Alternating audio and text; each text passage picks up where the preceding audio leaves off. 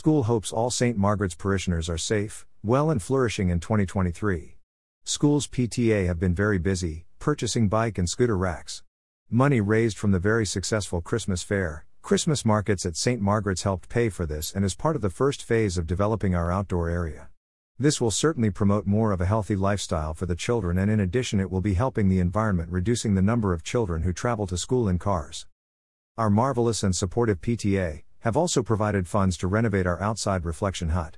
It will be painted sage, and the perspex will help revitalize the look.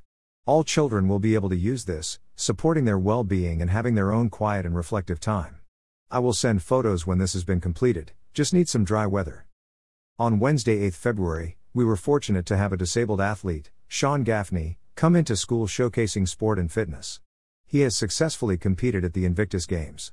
The aim of the event was to inspire children to be more physically active, but just as importantly, Encourage them to discover and pursue their passion in life and to always follow your dreams, overcoming any obstacles that may get in their way. The world map in our school hall has been changed, showcasing our diverse and wonderful global community. We have children and their families attending St. Margaret's who are from all over the world Brazil, Pakistan, Poland, and Jamaica, to name a few.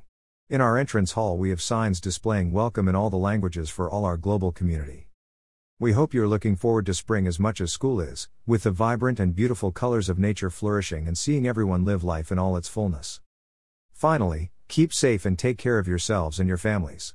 I would like to leave you with a scripture from the Bible which resonates with so many of our school community above all love each other deeply.